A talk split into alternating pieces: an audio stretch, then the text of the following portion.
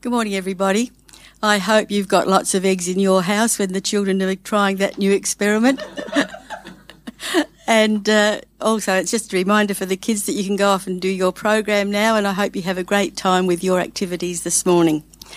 Before we pray, um, while I was getting ready this morning, I had a whole lot of thoughts coming into my mind, and I was thinking, oh, how can I incorporate that into the prayer? But I had a very strong sense that it may be actually a word for somebody. So I just wanted to share that. And it's during this time of isolation I've been praying, and lots of people have been praying, and I know a lot of people have been doing it, of looking at what the future is going to be like and what changes we can make. And um, I just felt that there was somebody that uh, may be thinking of a whole new career direction or a new direction for their business. I'm not clear on which of those it is. But um, God is saying that He wants to bring life and uh, uh, freshness to what has become stale and dry. But it's a scary thought because it is so different and so new. And uh, I just wanted to encourage you that God loves a challenge and He loves it when we come to Him with what seems like an impossible task. So I have four scripture verses for you if you'd like to write them down. I'll just wait for a minute if you want to get a pen. The first one is Isaiah 43, verses 18 and 19. The second one is Isaiah 43, verse 1 and 2. Matthew 19, verse 26. And 1 Peter chapter 5, verse 7. I'll just repeat those Isaiah 43, 18 and 19. Isaiah 43, verse 1 and 2, Matthew 19, verse 26, and 1 Peter chapter 5, verse 7. And if that is something that's significant for you, if you'd like to give me a phone call, I would really love to be able to pray with you about that. But I just hope it might be an encouragement to someone who's in that place at the moment. So this morning, our prayer, I'm focusing on Psalm 42 verse 1 to 5 and verse 8. So will you just close your eyes and bow your heads with me now? As the deer pants for streams of water, so my soul pants for you, my God. My soul thirsts for God, for the living God. When can I go and meet with God? My tears have been my food day and night, while people say to me all day long, Where is your God? These things I remember as I pour out my soul, how I used to go to the house of God under the protection of the Mighty One, with shouts of joy and praise among the festive throng. Why, my soul, are you downcast? Why so disturbed within me? Put your hope in God, for I will yet praise him, my Saviour and my God. By day the Lord directs his love, at night his song is with me a prayer to the God of my life. Loving Father, the souls of many of us have been downcast and disturbed during this time of isolation, but praise you, Lord, that you are with us every moment of every day and we are never alone. Your love reaches out to us constantly to encourage, strengthen, and equip us for whatever the future holds. And the future holds great promise because you have a plan for each one of us, Lord, and no pandemic or anything else in all creation can stop it from coming to fruition. Help us to remember that your timing is perfect and all your ways are just. Loving Father, we thank you for your promises to us. We thank you for the way you have sustained us during this time of isolation. The end is in sight, but we recognize the need to be guided by you during this time. Your word tells us to be subject to the authorities that you have placed over us, Lord. Help us to submit and be patient. Help us to resist any temptation to do things our way, to let pride or selfishness rise up. Help us in all things to live a life that honours and pleases you. Father, we thank you that this has been a time to evaluate the way we live. Help us to remember that you have given us everything we need to live life and live it to the full. Help us to keep in perspective those things that are important to hold on to and to recognise the things we need to let go of. We know that in obedience we find peace. The striving will stop, and we will know your peace and have a clearer view of the way forward. Lord, this is a time to dream dreams of what our futures could be. We pray that you will continue to give us visions and ideas, that you will strengthen your gifts in us the gift of hope, of purpose. Please give us courage, strength, and perseverance.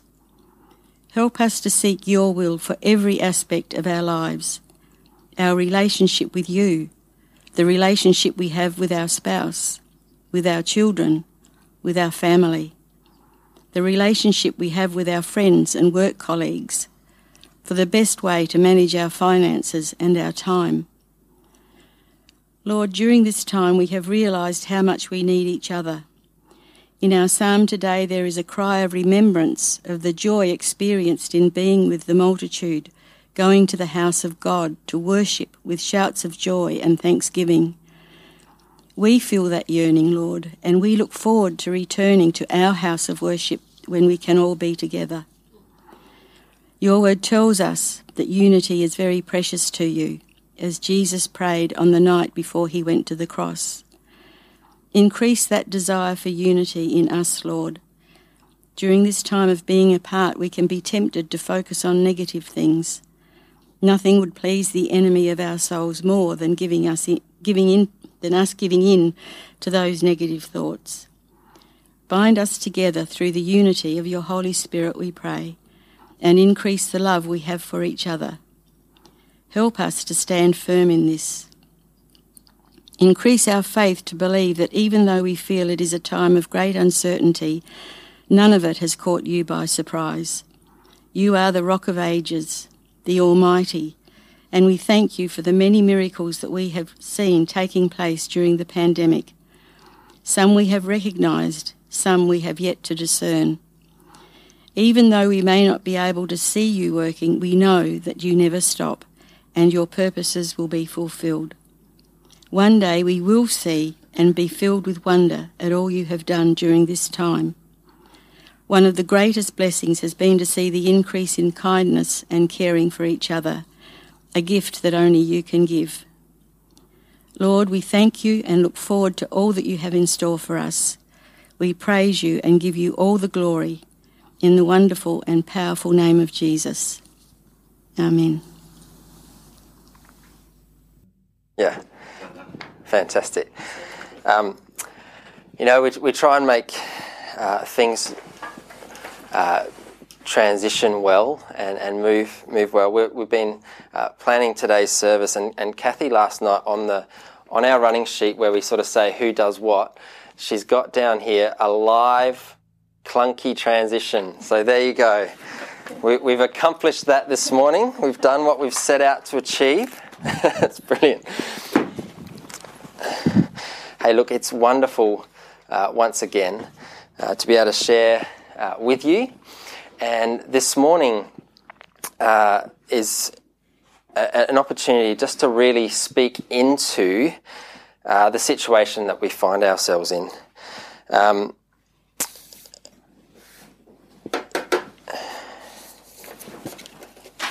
there we go.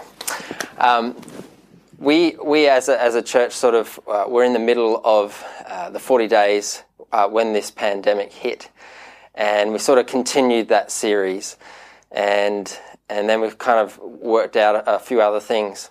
And I'm just really aware that we haven't really uh, pastorally spoken into how some people might be uh, feeling, how some people might be affected by uh, this time. And so, the, over the next two weeks, I really felt a sense from the Lord to really speak into and to encourage you uh, as you live out this, this time of isolation. For some of you, it has been a struggle. There have been um, trying times.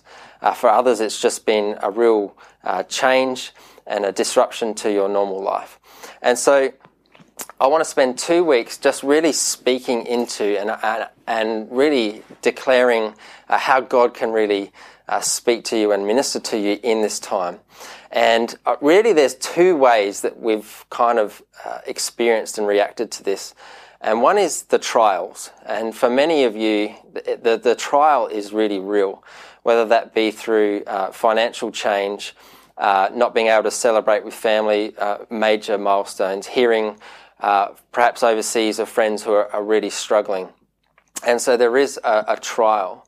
And for others, there's actually an opportunity that's actually been presented to us. Uh, an opportunity to live differently, an opportunity to reprioritize, uh, as as Carol said in her prayer, uh, what how we're going to move on and, and be different from this time. And it's funny that the two concepts, trial and opportunity, are actually really really linked, because it's often in the trial that God actually brings out opportunity for us to grow and for us to discover something new about ourselves or about God that wouldn't have been uh, able to been achieved in any other way. And often it's in the opportunity that God actually gives us that we need to step out in faith, and that's hard and that's a trial. So, trial and opportunity over the next two weeks. And so this morning, I really want to speak into those who are particularly struggling, uh, particularly found this uh, time uh, difficult, I just want to encourage you and use the word to really open up for you what God might be doing uh, in your life this morning. So before we do that, let's pray together. Lord, I just want to pray uh, right now uh, for anyone watching this who is in that um, that time of perhaps trial or, or pain, the, the time of, of grief, a time of change that's uncertain. And Lord, I just pray that um, for every heart this morning, uh, whether they be in that moment or not, uh, Lord, that your word would go forth and, and do a work uh, in their lives. So, Holy Spirit, I welcome you uh, in this place and in every home uh, that is listening this morning.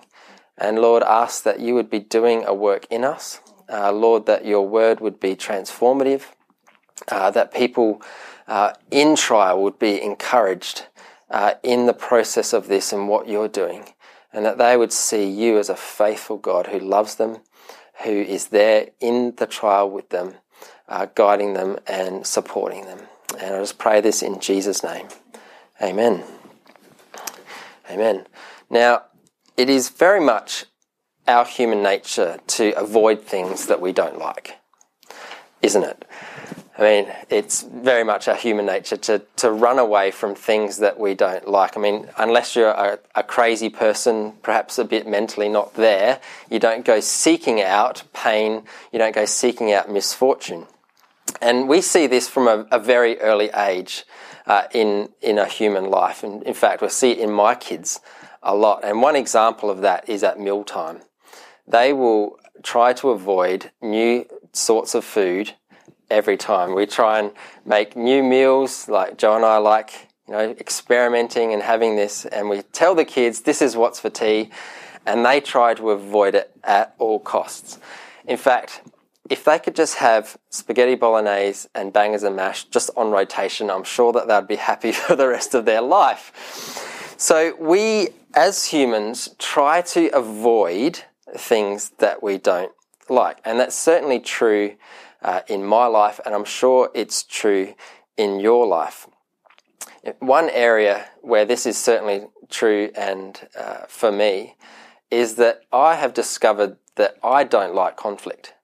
Uh, conflict is something that I try to avoid at all costs. And it was something that, as Joe and I did the marriage course for the first time uh, many years ago, and hello to all of you who are doing the marriage course with us right now. I trust that you will also gain some wonderful insights uh, into your life. But one of the things that God showed me through the course the first time was the actual realization that I, I run from conflict. Um, I, I try to avoid it at all costs. I discovered it then, but it was probably uh, true that Joe realized this long before I did, and it was through the course that we found that out. But here's the thing unless I learnt to handle that conflict well, unless I, even though I try to run from it, unless I actually am in it and handle it well, then my ability to live a healthy life is, is limited. Um, and certainly to experience a healthy marriage would be um, would be a stumble, stumbling because of not actually engaging uh, with conflict in a healthy way. And so it's our human nature to avoid the things we don't like. And we can see this in a practical sense, like conflict, or for you, it might be something else, and you might be coming to mind right now what that thing is. But it's, it's the same in our spiritual lives. You know, we try to avoid things in our spiritual lives that we don't like. Uh, we try to avoid things that we know uh, are called upon ourselves as disciples to follow Jesus, uh, that we might believe to be true, but we just want to hold them at a distance because we don't want to fully engage in them. And I'm aware that there are certain scripture passages that we try to avoid. Now, confession time. There are statements in the Bible that I don't particularly like, that I try to avoid. Uh, but, like conflict, unless I engage with these passages, unless I learn from them, unless I grow in maturity from them, unless I wrestle with them, then uh, I consequently don't actually receive the full, complete measure of what God wants to do in my life through Scripture, through the lessons of Scripture. And so the passage I want to look at today uh, is one of those uh, passages. But the passage itself answers a question, and it's a question that many of us ask in many parts of our lives. And it might be a question that you are asking right now. And the question is this what do we do when there's nothing we can do? What do we do when there's nothing we can do? When uh, we like to control things, and when, when all control is taken away from us, when, when a situation is placed in our laps, in our lives, and there's actually nothing that we can do, what do we do in that time, in that trial? And so we're going to ex- and explain a little bit about that. So I want to turn to James chapter 1. If you've got your Bibles, feel free to open that because we're going to be looking at the passage as we go. Now, I absolutely love James. I remember um, when I was young, I worked at an orchard um, picking fruit. And I remember one lunchtime just reading through James and just being blown away at how blatant he is, how he just says it how it is. I love love the way he um, approaches things. And James, in, after giving a couple of opening remarks, says these words to us: "Consider it pure joy, brothers and sisters." Okay, I'm liking this. This is good. I like joy. Yep, hallelujah. Praise the Lord. He's going to give us something that is going to be right for us. Yes, let's go, James. Consider it pure joy. Dear brothers and sisters, whenever you face trials of many kinds. Okay, now I don't like it. Uh, now I don't want to engage with this. What do you mean to consider it pure joy when we face trials? I mean, that just seems counterintuitive to uh, life, to the way we exist. How on earth can we find joy in trial? How can we find pure joy whenever we face trials of many kinds. Come on, James. You don't know my situation. You don't know what's happening in this time uh, for me in my life. You don't know my financial situation, my relational situation. You don't know the situation that I'm feeling as part of uh, this COVID 19 right now. You, you can't speak into this. This can't be, be true. Well, it can be. James, the brother of Jesus, was the leader of the Jerusalem church for almost 30 years. And James, being the leader of the church in Jerusalem, was very used to persecution and he was very used to isolation in many ways because the Jewish church was one of the most isolated uh, at that time. They they weren't able to have temple worship. They were sort of put off from uh, from being able to be supported. Their poor wasn't supported, and so James is leading a church, uh, a community that was really isolated, and that was really a community in crisis. And so for 30 years, James uh, led this community, and it is James out of that context of a community of isolation, of, of crisis, uh, of persecution and trial, that James writes, consider it pure joy uh, when we find ourselves in many trials. So, what is he actually saying? Because on the surface, I don't like this at all. First of all, he says, consider it pure joy. Don't let your first response to a crisis, don't let your first response to trial be a reaction to it. But he encourages us to step back, to reframe things, to ponder, to rethink the situation from a different perspective. So rather than first reaction is, whoa, what's going on? No, consider it. Let's just take time to pause. Let's just take time enough to think. Yes, this is hard, but what is God doing through it? First of all, consider it. The second thing is he says, whenever you face trials. Now, here's an encouragement for you. It's not if you face trials. It's not on the off chance that a trial comes. It's not maybe sometime in your life. Whenever you face trials, it is inevitable in life that we will face difficulty. And so, um, first of all, let's just get rid of that um, perhaps Christian idea that's out there that uh, as soon as we come to faith, we're immune from all trouble and that um, we can overcome and just push through everything and no uh, calamity or, or, trial will be upon us. That's, that's false. That's not part of the gospel. That's not the New Testament teaching. The New Testament teaching is that uh, in the trial, uh, in the difficulty, we actually learn something about ourselves and about God. And so we might not like trials. We might do our best to avoid them, and we do in our lives. We set our lives up in a way that we would avoid them at all costs. But regardless of how much we try and run from the trials, uh, they find us. So whenever you face trials, now, interesting Greek word here, face. Whenever you face trials of many kinds. The Greek word here uh, is a word that d- describes being taken by, su- by surprise. Whenever you are surprised by circumstance, uh, and boy, has 2020 been a surprise for many of us. Uh, things have come up that we had not planned. Uh, things are different to how we expected them to be at the start of the year. So, are you surprised by what's happening around you right now, then you are facing a trial. You are being surprised by it. So, whenever we are surprised by situations that are out of our control, that you can't do anything about it, consider it pure joy. Consider it pure joy. Now, what does he say in that? Well, he goes on.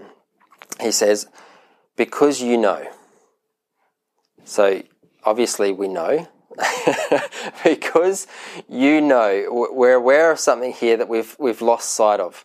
And sometimes in the trial we actually lose sight of what we actually know. He says because you know that the testing of your faith the testing of your faith. Now what is a test? Uh, if we think about a test a test is something that um, proves how real something is. If we've got a, a science experiment like Kerry would be doing, we have a hypothesis and we say, we believe this to be true, and we're going to prove it to be true by putting it through a test.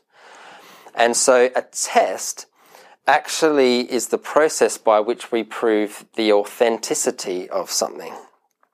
So the trials are the experiences and are the, the testing of how authentic our faith is, isn't it? If we think about a test, what it does is it uncovers how real or authentic something is. And it's saying here because we know the testing of what? Our faith. What is our faith? Our faith is our confidence in God. Our faith uh, is our understanding of, of who we are in the light of what He has done for us and what He has promised for us. And so the testing of our faith, our trials expose the authenticity of our confidence in God. I'll say that again. Our trials expose the authenticity of our confidence in God. In these times, we discover what we truly believe, what we really, really believe. Perhaps we discover what we pretended to believe. Perhaps we discover what we were taught as a child and never really took on uh, as an adult. Put it this way when circumstances break down around us, the artificial, counterfeit, non authentic faith breaks down along with it. I'm going to say that again. When circumstances break down around us, the artificial, counterfeit, non authentic faith breaks down along with it. Now, you might have perhaps seen this uh, in yourself or seen it happen to others around you. I know, certainly in, in my life, have seen many who have um, professed faith, but then when trial has come, uh, they have given up that faith because the trial has exposed whether that faith was genuine or real or not. And so, what James is saying is he says that there's actually a real joy in discovering how genuine and real your faith is. There is joy, pure joy, in actually making that discovery. But here's, here's the thing sometimes we'll never ever make that discovery unless our faith is tested, unless we actually come through the trial. Warren uh, says this He says, A faith that can't be tested can't be trusted. A faith that can't be tested can't be trusted. And so James says to consider it pure joy, to, to, to, to set, sit back and go, what am, what am I in now? Consider it pure joy, my brothers and sisters, whenever you face trials of many kinds, because you know that the testing of your faith produces something. Not only do we discover something about our faith, not only does it uncover something about our faith, but it produces something in us. What does it produce? It produces perseverance. Amazing. And we know that perseverance is what we need when we're in the midst of the trial. So, what is perseverance? It's the ability to hold up under stress, it's the ability to keep going despite all odds. I'm actually going to come back to that word perseverance in a moment. But he goes on to say, let perseverance finish its work, so that you may be mature and complete, lacking in nothing. Now, I don't know about you, but I long to be mature and complete and not lacking in anything. How, how does that fruit, how is that produced in us? It is produced by letting the perseverance finish its work. In other words, if we leave the lesson too early, if we try and avoid the trial that we're in by escaping it, we'll actually miss the process in which God is wanting to teach us something. The process is in which God is wanting to develop perseverance in us. The process in which God wants to use to actually grow and mature us to complete maturity, not lacking in anything. So don't avoid it, but rather let perseverance finish its work. Now, this is why I don't particularly like this verse. Uh, what it's saying is that God is doing something in the midst of my trial that I can't discover any other way. Unless I go through this trial, I will never experience or gain something in myself, uh, a knowledge and understanding, uh, character development that I would not be able to get any other way. Now, I want to I want to run from trial. I, I don't want to experience it. Can't I have a genuine, authentic faith that is real, that produces perseverance without having to go through this? No, I can't. There's no other way. And that's hard. But the end result is that I am changed for the better. Uh, last week uh, on Mother's Day, and wasn't Mother's Day a, a wonderful service hearing from, from many uh, of the women in our church? But Beck Tellerman used this verse uh, to share her story. And she was talking about the, um, uh, the NIV translates it perseverance, but some would translate it patience or steadfastness. And Beck talked about being steadfast in her parenting, but also how the trial, the difficulty, the, the, the struggle of being a mum is actually what brought about in her a new understanding of her identity, of who she was in Christ. That steadfastness that comes uh, from actually going through all of that confusion, all of that unscrambling of what she experienced in her life. And she said it so beautifully. And so for her, here is an example of something that she has gained through the trial that she would not have uh, been able to obtain in any other way. As I've been preparing uh, for the message, um, I've been trying to think of a, similar experience that, that I've, I've had and, and, where I've uh, learnt from something. And uh, nothing was really coming to me. And yesterday I woke up and Facebook gives you memories of things that you've posted uh, in previous years. And yesterday was six years to the day that my wife posted this memory and tagged me in. And she's put and she put this picture up uh, in, in the post six years ago yesterday until God opens the next door, praise Him in the hallway. And she posted this post because at that time I was uh, ending my previous um, life of ministry at the previous church that I was a part of. And for me, this was actually a very difficult time in my life. It was a trial that was quite painful. It was a trial that um, I didn't want to go through. It was a trial that I wanted to avoid.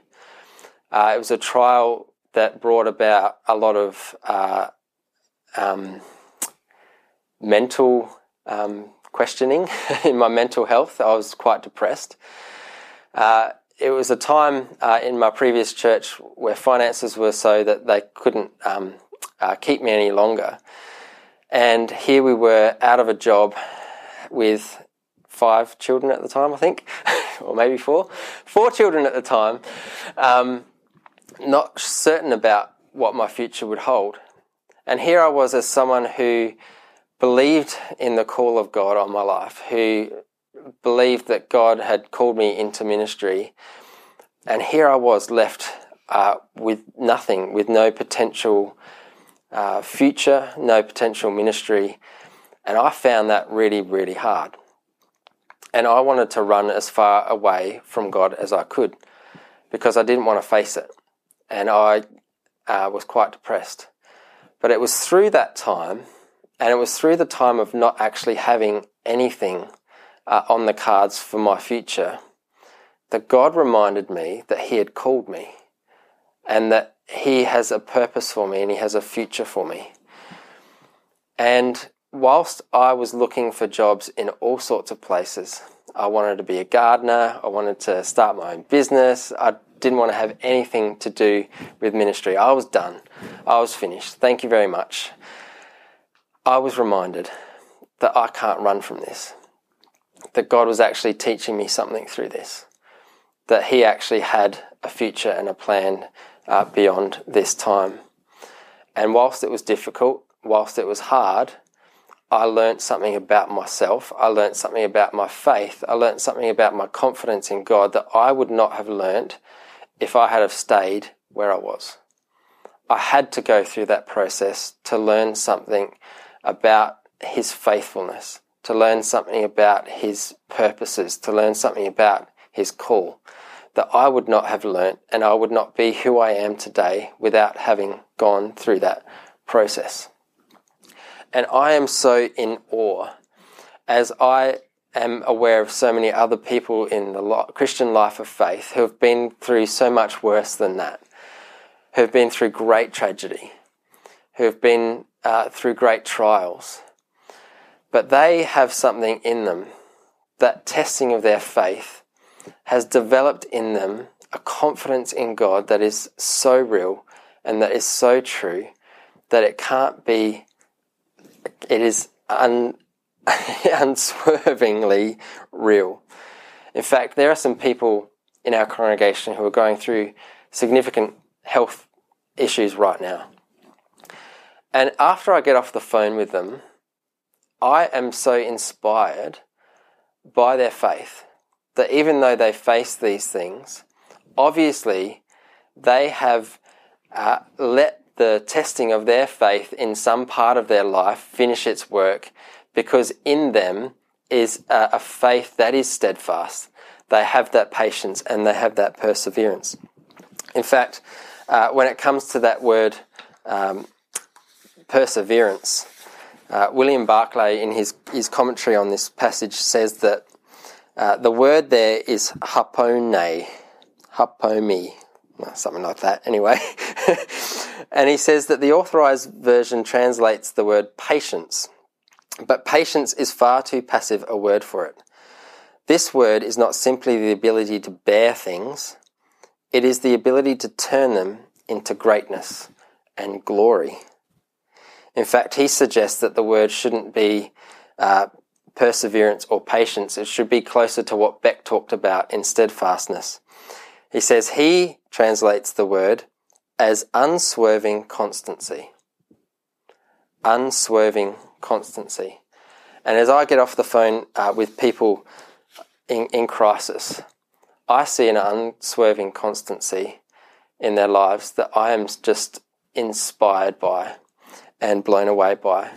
Here are people who have gone through the test of faith and that's developed unswerving constancy and that has finished its work in them so that even though they face great, great difficulties that I'm not facing, here they are declaring the goodness of God. Here they are declaring uh, the favor of God, the, the truth of what God has for them, the hope for the future that is before them. Unswerving constancy. Now, sometimes, and we've got to be real, sometimes it's actually hard to see how God is actually working in the trial. Uh, we can give examples of, of how people have come out of it. But perhaps for you right now, you are right in the midst of something that is incredibly difficult and you can't see what God is doing. You can't see how there's to, ever going to be a lesson that's going to come out of this. You can't ever see how this is going to grow your faith. You can't ever see how the, the finished work is going to enable you to have character of unswerving constancy. Can I appeal to you to continue to read this passage? Because if that is you, James says, if anyone, if any of you lacks wisdom, in other words, if any of you are are blinded, if any of you are in the midst of this and can't see a way out, if you can't see the way God is working, if you lack wisdom, you should ask God, who gives generously to all without finding fault, and it will be given to you. And that comes back to that first uh, point of consider.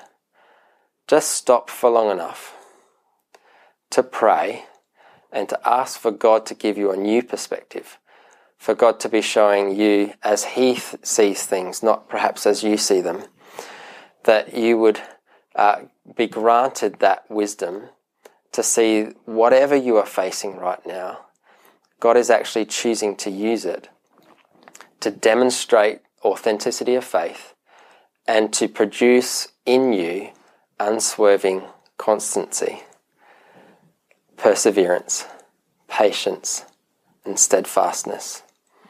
And if you allow Him to do it, if you don't jump out of the lesson too early, it will finish its work. And there will be a time when you can look back and, like those who have gone before us, they can declare the goodness of God uh, over their lives. And you will have an experience that you can then get alongside someone else who's had a similar experience and, and help them through it. Just want to um, finish with a, a quote from J.I. Packer from the book Knowing God. It's a classic uh, Christian uh, book. Uh, and in, in it, he writes this We should not, therefore, be too taken aback when something unexpected and unsetting and discouraging happens to us. We should not be taken aback. What does he mean by this? Why, simply that God, in his wisdom, means to make something of us which we have not obtained yet, and is dealing with us accordingly. It is often the case, as all the saints know, that fellowship with the Father and the Son and the Spirit is most vivid and sweet, and Christian joy the greatest, when the cross is the heaviest. Packer then suggests two ways of handling the trials of life when we cannot for a moment see God's purpose in them.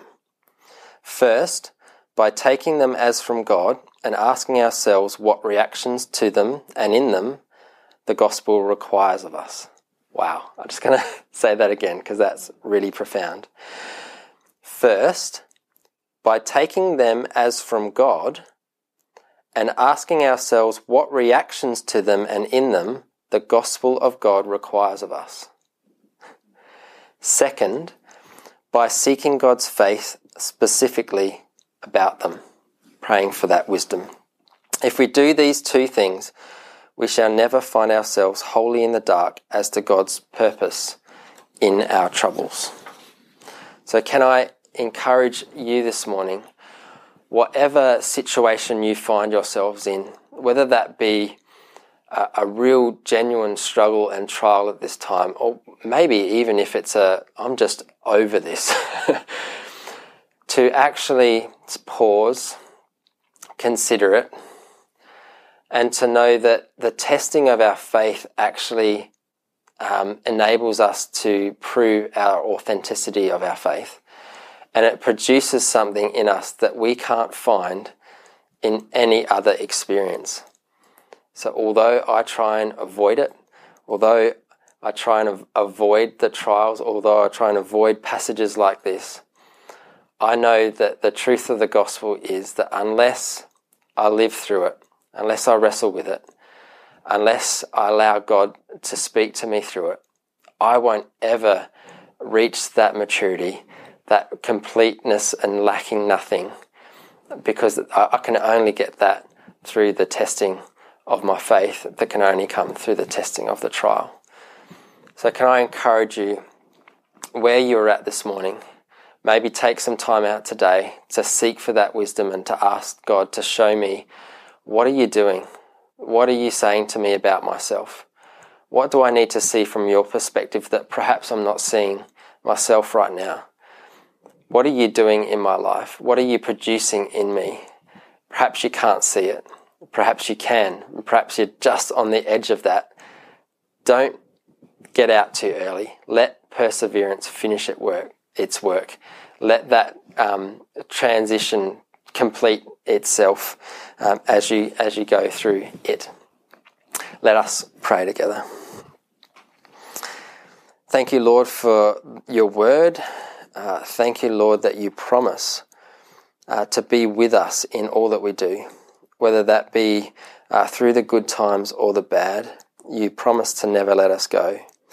Lord, I just want to pray specifically for those who have been struggling in this time, uh, whether that be uh, immense pressure and stress, whether that be situations of immense grief, uh, or whether that be just a small uh, scale trial. Lord, wherever someone finds themselves, Lord, I pray that you would be active right now, speaking to them, uh, uh, unveiling to them, revealing to them uh, your purpose in it. And Lord, that they wouldn't do what our human nature um, desires and to run from it, but in sitting in it and allowing you, Lord, to move and work in it, that they would be growing, that their faith would be uh, stronger, that they would know more about themselves, that they'd know more about you, that their um, that their testing of their faith would produce in them something that they would never experience or never obtain in any other way. So I pray right now, Lord, your blessing. I pray right now, Lord, that your your hand would be at work in people's lives, uh, revealing the truth and, and the goodness, and so that, like James, we would with him be able to say, we consider it pure joy, knowing that you are with us and that you are working through us and that you are bringing this to a close and for your purposes. Thank you, Jesus, for being at work in our lives, growing us, developing us, maturing us, and giving us something that we would never, ever be able to have unless we'd be trusting you in the process of it. So, Lord, go before us now. I pray that you, you um, bless those who are, have listened to today and ask that, Lord, you'd be doing a good work in them. In Jesus' name, amen. Now, I'm just going to uh, finish uh, this message really uh, with a reflection. Uh, as I was uh, sharing with Kathy uh, the theme of this morning's message, she found a song, and it's a song that really speaks into uh, all that we spoke about this morning. And I just want to use this as an opportunity for you to really be seeking God and to really be asking Him uh, what He's doing in amongst whatever you're going through in your trial, in your life right now. So use this as a prayer, use this as a time of ministry, invite the Holy Spirit to be at work in your life and ask Him to be uh, doing things in you as you listen to this song Allow Him to minister to you and for the words to really speak to you as we wrap this up.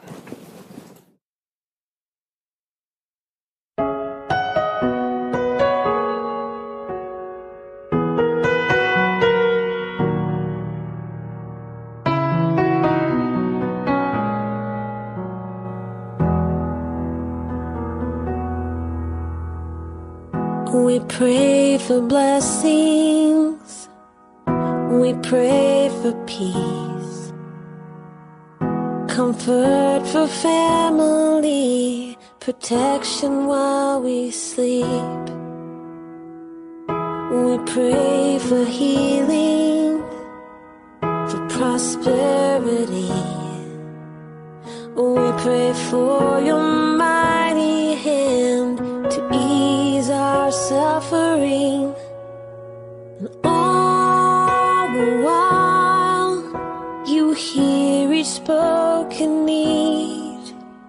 Yet love is way too much to give us lesser things. Cause what if your blessings come through raindrops? What if your healing comes through tears? What if a thousand sleepless nights are what it takes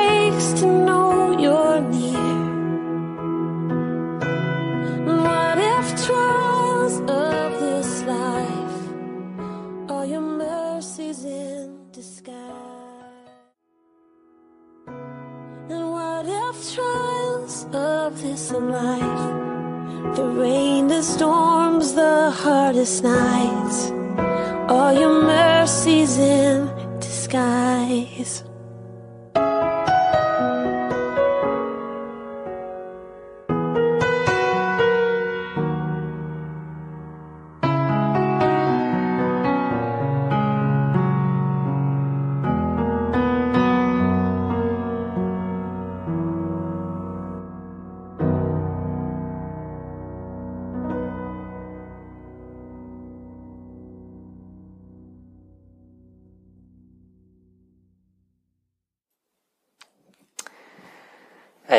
Beautiful song, uh, and just a reminder um, of what we spoke about this morning.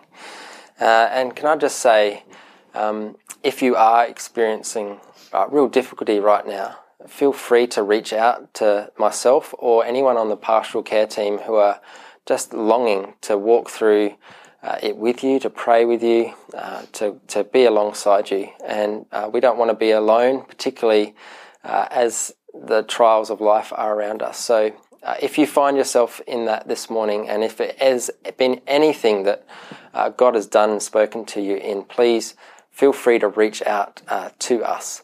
We'd love to um, be there with you. Just a couple of uh, words as we finish this morning. Got a couple of texts uh, through. June June Sutton heard heard something on on trial and, and conflict um, this week, and she just wanted to share it. She says, We're not to stand down, this is cowardice. We are not to stand aside, this is compromise. We are not to stand against, this is competition. We are to stand up, this is courage and conviction. That might be a word for you this morning.